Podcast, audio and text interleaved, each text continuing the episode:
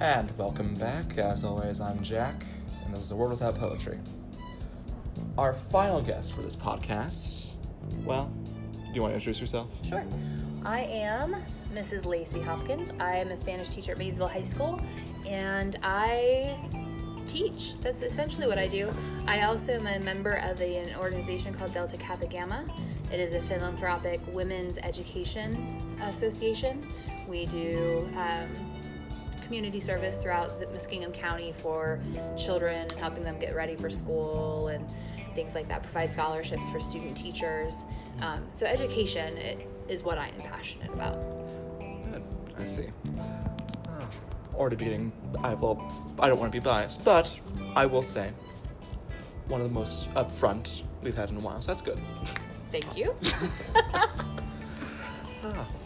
Well, it's just, oh, well, with earlier, you know, like they say consider last person said their name. I had to get them, I had to force it out of their mouths what to say what their career was. to be upfront with your audience, you did provide me some questions ahead Yes. of time that said not just your name, but who you are. so, I mean, I figured I should elaborate, yes, yes, thank you. but because I read the question, Okay, my bad. you're good. Uh, but speaking of, since with your profession Spanish teacher, I also know that you study some other languages as well. I studied um, in college. I had to take French as well since I was a Spanish major. I graduated with a degree in Spanish, and one of the requirements at my university was that you had to take a second foreign language, even though you were already a language major. Yes. So when I was in college, I had the opportunity to study French for a little while.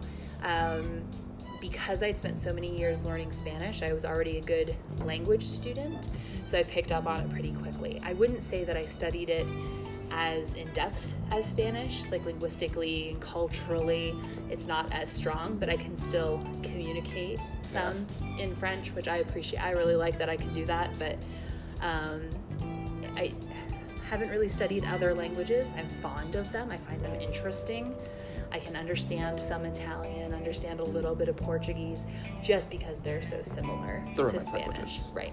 And speaking of what first got you interested in linguistics, I wouldn't say I'm necessarily interested in linguistics. Okay. I like when I was in high school, Spanish was my favorite subject. Mhm. So that's just something that I became more and more interested in, and I was good at it. And I liked that. So I decided I'm going to be a Spanish teacher. Went to college, and I was much more drawn to the literature classes and the history classes and things like that. An actual linguistics class might be one of the most boring things I have ever had in my entire life Really? because linguistics is the study of how the sounds are created Mhm.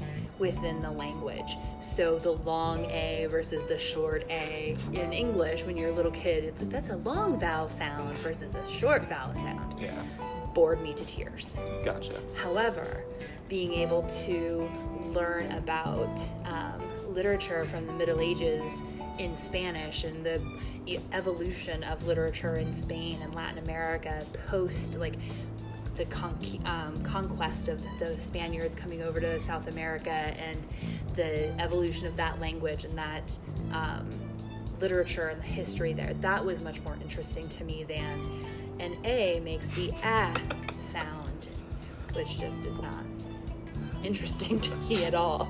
Understandable. Just sitting there going through the books. This is an ah. This is a. This is ah. There was something called the schwa Oh. in Spanish. I'm not sure I remember correctly what it was, but it was this schwa. And my professor kept saying, the schwa, the schwa. Like, I don't care. But, Okay. I mean, if that's the only thing I remember about linguistics, I can say that it's not my passion. Gotcha. Teaching the language, like how to use it and how to communicate and the culture that goes with it, that's where my passion lies. Gotcha. Much more than the study of This is why the vowel is the way it is. Yes. Yes, it's very boring to me. Personally. There are other people who love it. Yeah. Oh my god. Not me. I I will just a sidetrack for just a bit, There- which happens all the time before, but we're gonna. I'm just gonna try and condense it. um, this one cousin I had, she's in her late twenties, right? Not late, like midish. We'll we'll be we'll be generous. You have a cousin Middle who's older than you. Yes. We're good. Okay. gone through college, and she would be so glad to talk about, oh, the one class I loved so much was phonetics. I'm just like, how? How? No. It's just not it's not my thing.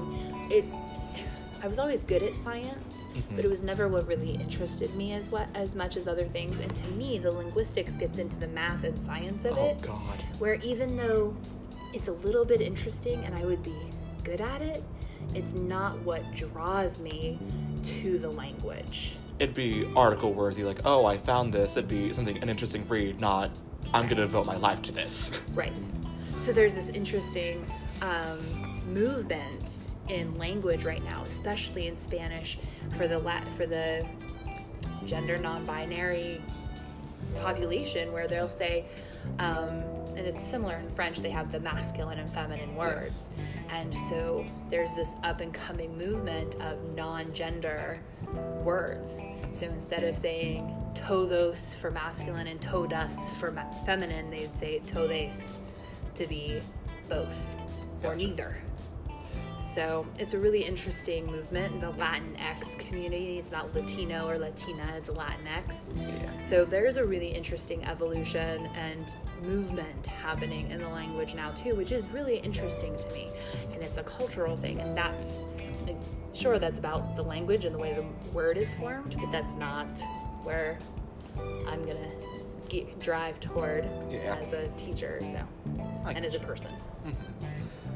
And uh, just to go back, you mentioned earlier about reading uh, Spanish literature from medieval ages, things like that. Was there any of that which was poetry? A little bit. Um, Jose Marti, a little bit. He was a Cuban poet, helped with it. It was really interesting. Um, Federico Garcia Lorca is one of my favorites. He's an, a poet, author, and playwright. Well, was. He was killed under the Franco regime in Gotcha. Spain.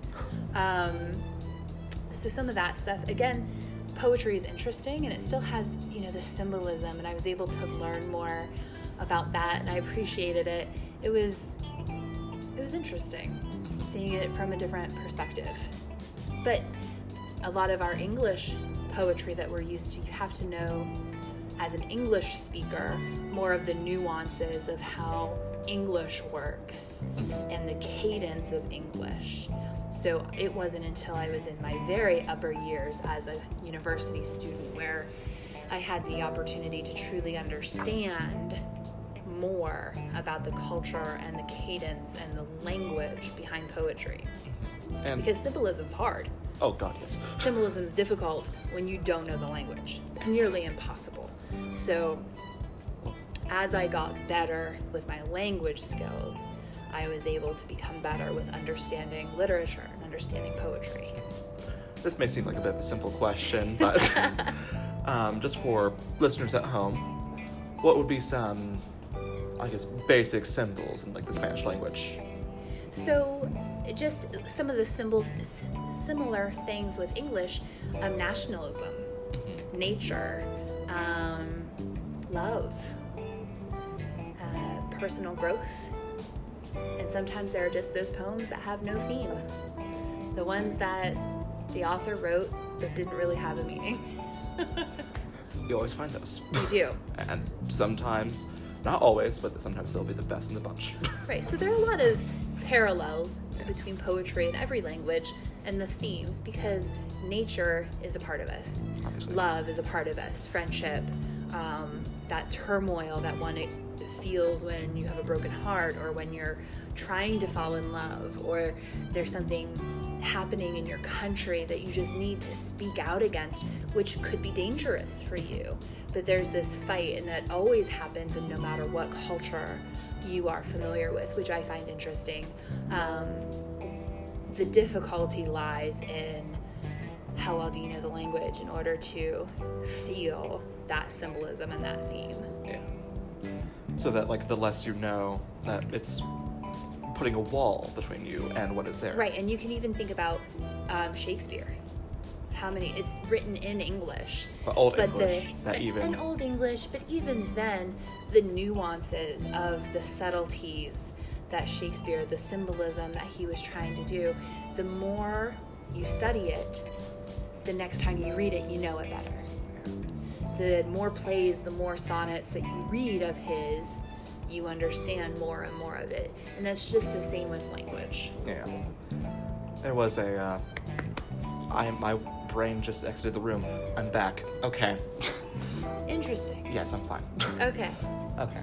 But there was an art. I was more of just a bit of a study with Shakespeare that it was saying that whether they were non-native English speakers or they spoke English from the moment they were born, there was no real difference in how well they actually understood it. Everyone understood Shakespeare at roughly the exact same level. Well, that's interesting. That's how he is. Yeah? Ah, I would. So, we're getting a bit off topic, which isn't exactly a bad thing. I it happens all the time, but um, we talked about a bit before about this off off recording about Right. this world without poetry, Correct. and with this world, could you um. I know that the main reason I brought you in is for language, but I suppose another reason why I also asked you here today was oftentimes when you think of it, if you come from the United States or Great Britain, you think of how it would be in your own country. You think of, oh, it'd be different there or there, but you don't really think of it as a broad spectrum. You don't really think of how it would affect the whole world. How poetry would affect the whole world. Well, that's even another thing we talked about in previous episodes, and I'm I might have to- I might have said something in here. I'm not sure. Maybe, but what we've kind of established as this um, current hypothesis, which I guess that word we'll just throw out now because we're building it now. This data is that without it, one is that poetry is a way to express yourself, a way to even write down a memory, to record it. And without such a simple way, even though it may not seem as simple when you go into the higher up levels of poetry, anyone can write a poem. Mm-hmm. And because of that, you can easily record memories. And so, because of that, we've gone to the fact that these people will be more forgettable, they will not hold onto memories longer, as well as the fact they'll be less emotional, they'll have better emotional control, and so they I think I disagree. Why is that? I do. I don't. I think you're hypothesizing. You're proposing this hypothetical world without poetry, yes. but you're not proposing a hypo- hypothetical world without prose. And literature still exists, Yes. And and diaries, and memoirs. So I think.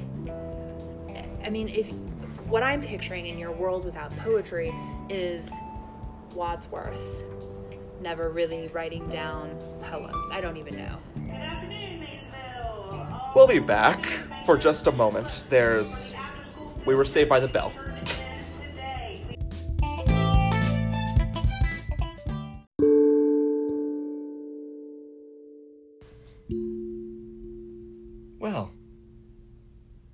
Wasn't this fun? If you can't tell, I'm a bit flustered, I believe is the best word for my current situation. To give you a little rundown of where I am, I suppose we should start with the actual app that I use. I use Anchor.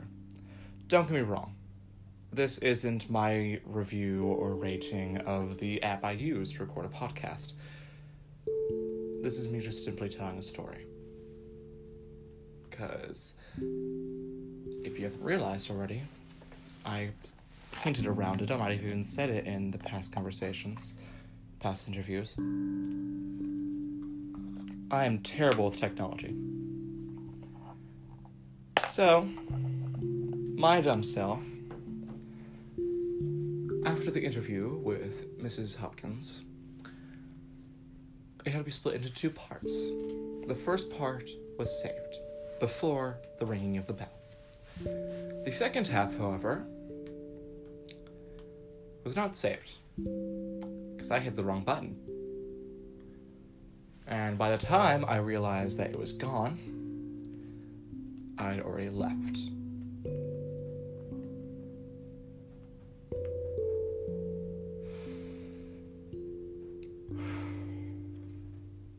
But it's okay. Because my memory is like a steel trap. Even though every now and then, like that trap, there are air holes.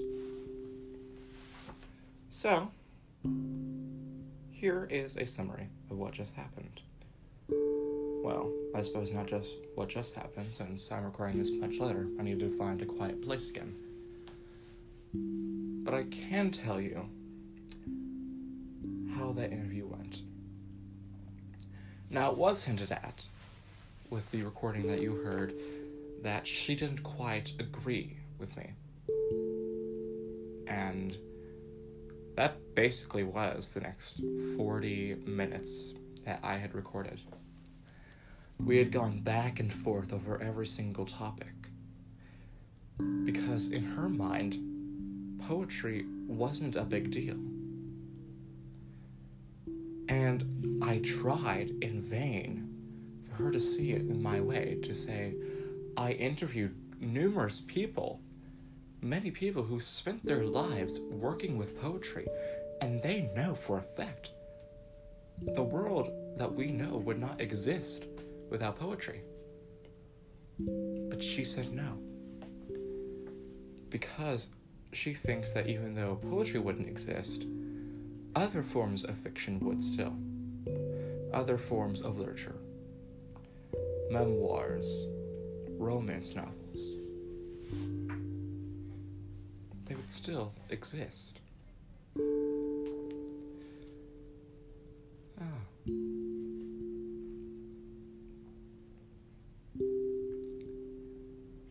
It was only through going back and forth, back and forth, I realized a couple things. One, I might have found someone as equally stubborn as me, as well as equally dramatic. To give you a little bit of idea, even though I speak as I do on this podcast, I just left from a room where my teacher, Mrs. Stoffel, I was simply trying to be humorous. And I said, I wish you would adopt me. And she said, That's too far, that's crossing the line. Even though the people before them were expouting their love, such and so forth. I don't see where the barrier is. I understand there's different forms of love, but I'm just a man of my opinion. Nothing more, nothing less. And according to society, my opinion is viewed as less important than that of an adult because my brain is not fully functioning. It is not fully developed to comprehend and understand fully fledged thoughts. While I could disagree with that, it's still my opinion, and therefore it means less. But that's not what I'm here to talk with you about. Just to wrap up, I did realize a second thing about it. I have realized something, a flaw in my system. And it's rare for me to say it, but I believe I may have been wrong about some things. I don't enjoy saying that sentence, so take it with pride, Mrs. Hawkins. I said it. What I've realized, the people I've interviewed, we've all shared a certain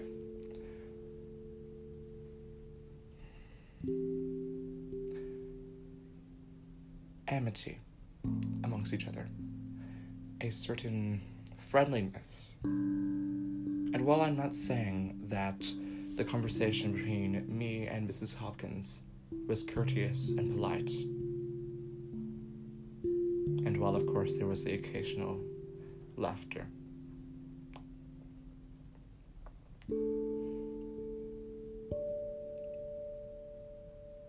she was a stranger.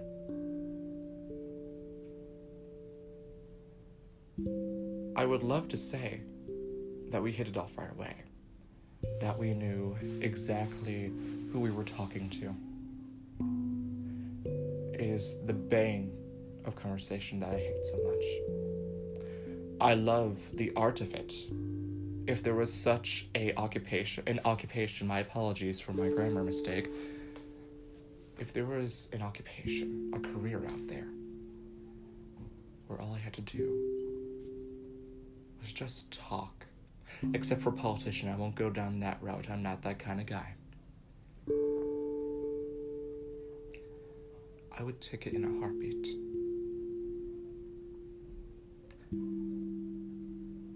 Because one of the problems that has slowly developed in our society is that we don't know how to communicate with people. Friends, family, strangers, acquaintances, lovers, young, old.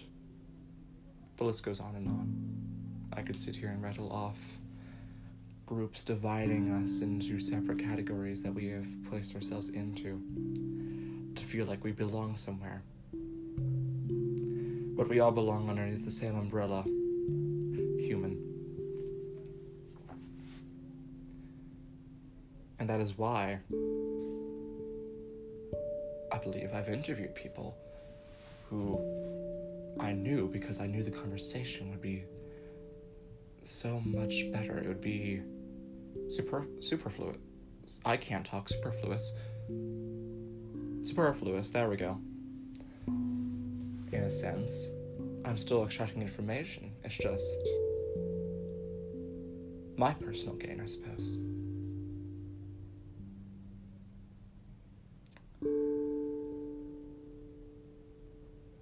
There is a certain difficulty I have of extending uh, myself to others. I suppose we all see ourselves as the main character in our own play. That when we die, it is the end. I know this grew morbid, but I'm, I'm going to get back on track eventually. But you can't talk about poetry without talking about philosophy. We all think the story is about ourselves. It begins when we're born, and it ends when we die. But the end is only the end if you think the story is about you.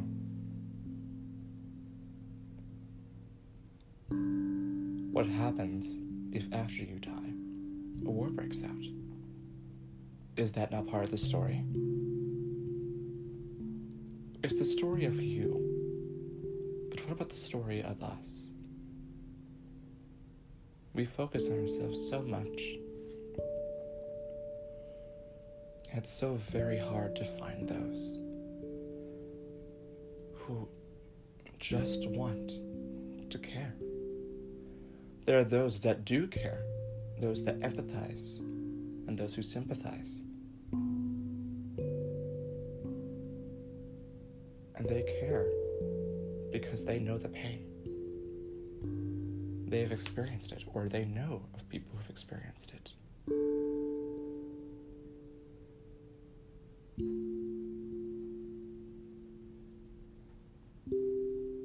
We live in a terrible, terrible society.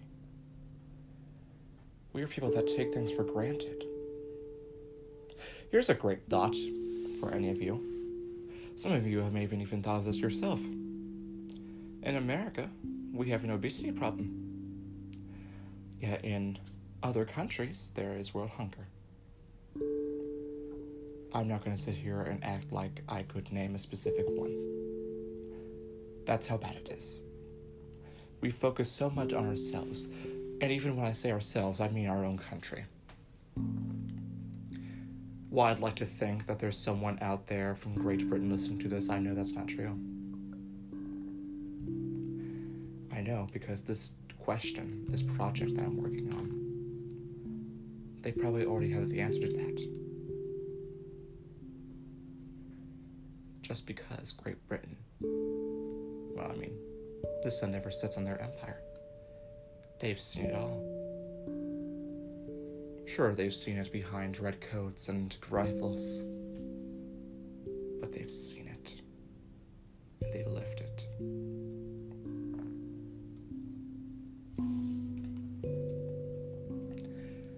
We as Americans are so focused on how we view ourselves, and how others view ourselves, is the American dream.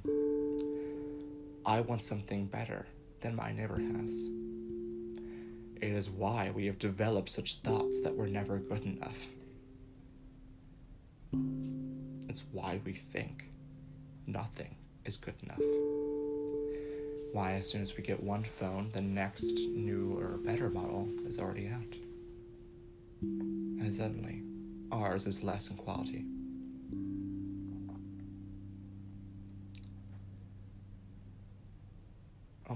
Everything is affected by this.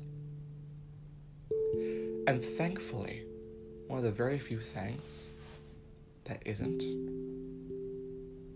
is poetry. Because artists, including musicians and actors, they still experience this phenomenon.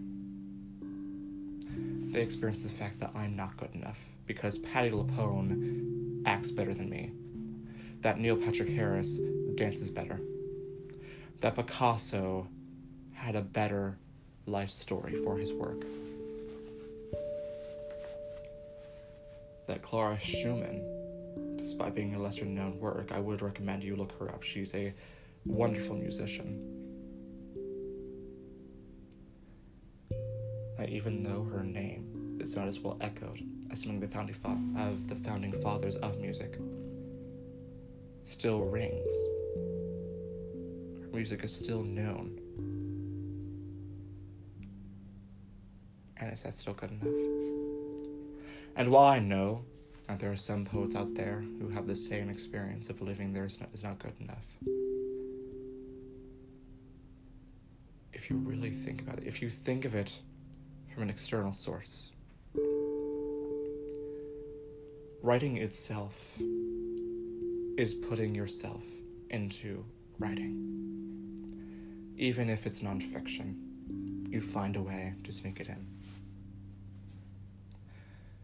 As you've come to realize on this podcast, I sometimes use fancy words because I feel as though I must speak more.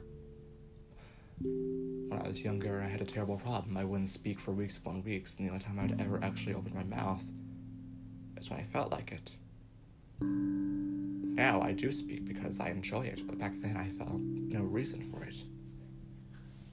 I'd go months without uttering a single word. My parents would say, I love you, and I'd pat them on the cheek. My sister would cry, and I'd hold her shoulder close to mine. There would not be a day that would go by when I was younger where I wouldn't ponder, maybe I should speak. And there was no reason why I couldn't. There was no reason why I didn't speak. If there was, I didn't know it. The only possible explanation I could ever think of was, well, I suppose we've already sidetracked enough, haven't we? I'll leave that for the next episode, where we finally conclude this entire project, where we say what this world is really like. Because now we've got the data, it is time for the conclusion. I'm still debating over whether I will do it as in a day in the life of someone in this world or not. That does remind me. I've almost entirely forgotten about one important detail. I still haven't told you what I actually figured out from my conversation with Mrs. Hawkins. Aside from the fact that she's as stubborn as me, and the fact that we both hate to be wrong, I must admit to her that she was right. We both walk from two very different walks of life. And it was nearly impossible for us to see eye to eye we still couldn't in the final moments. She thought our world would be the exact same, with or without poetry. Some of you might have questioned exactly why I chose to interview her for this topic, since she's just a foreign language teacher. But for those who teach, and for those who have actually taken a foreign language class, you would know. You can't learn another language without learning the culture. And not only does she know of Spanish, which she even spoke a bit about, Portuguese, French, she went on and on. But she was being modest.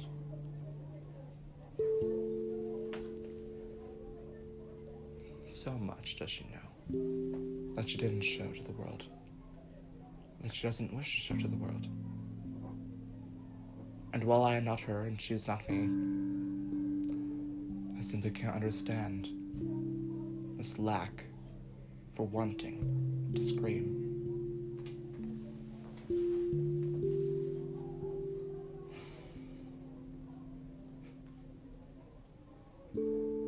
It is good that I interviewed her, though.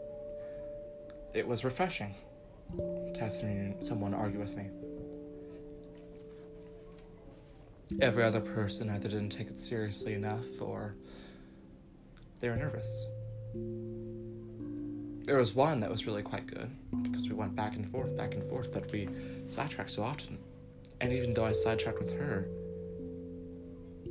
she really didn't want to. She seemed to know how to better manage my podcast than I do myself.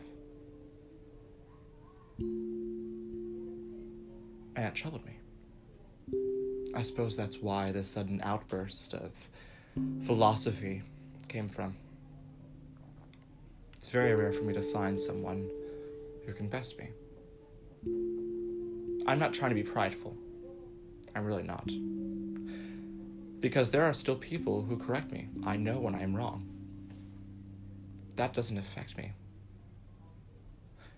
It's the person who goes and finds that right chord, that heartstring. I'm not saying I'm in love with her God now. I'm simply saying she found a way to take me off my high horse. I suppose would be a good way to phrase it.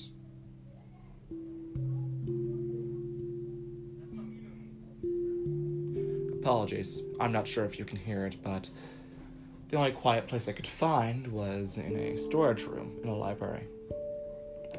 Next to me, there is the clumping of feet, and to my left, well, I'm honestly not quite sure. I think they're playing a game. Children in a library playing a game. How rude.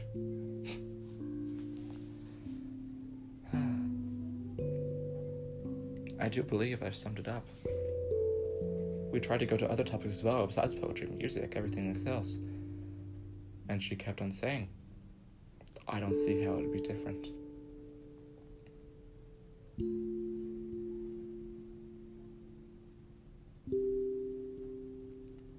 I do respect her opinion. I really do. I do believe to a certain extent she might even be right. That me choosing this project was all in vain. Because I can't look past my own personal self interest to really see how the whole world would be affected. I go to class almost every single day. And I know that my peers do not appreciate poetry the way I do. They don't appreciate the works of the Iliad.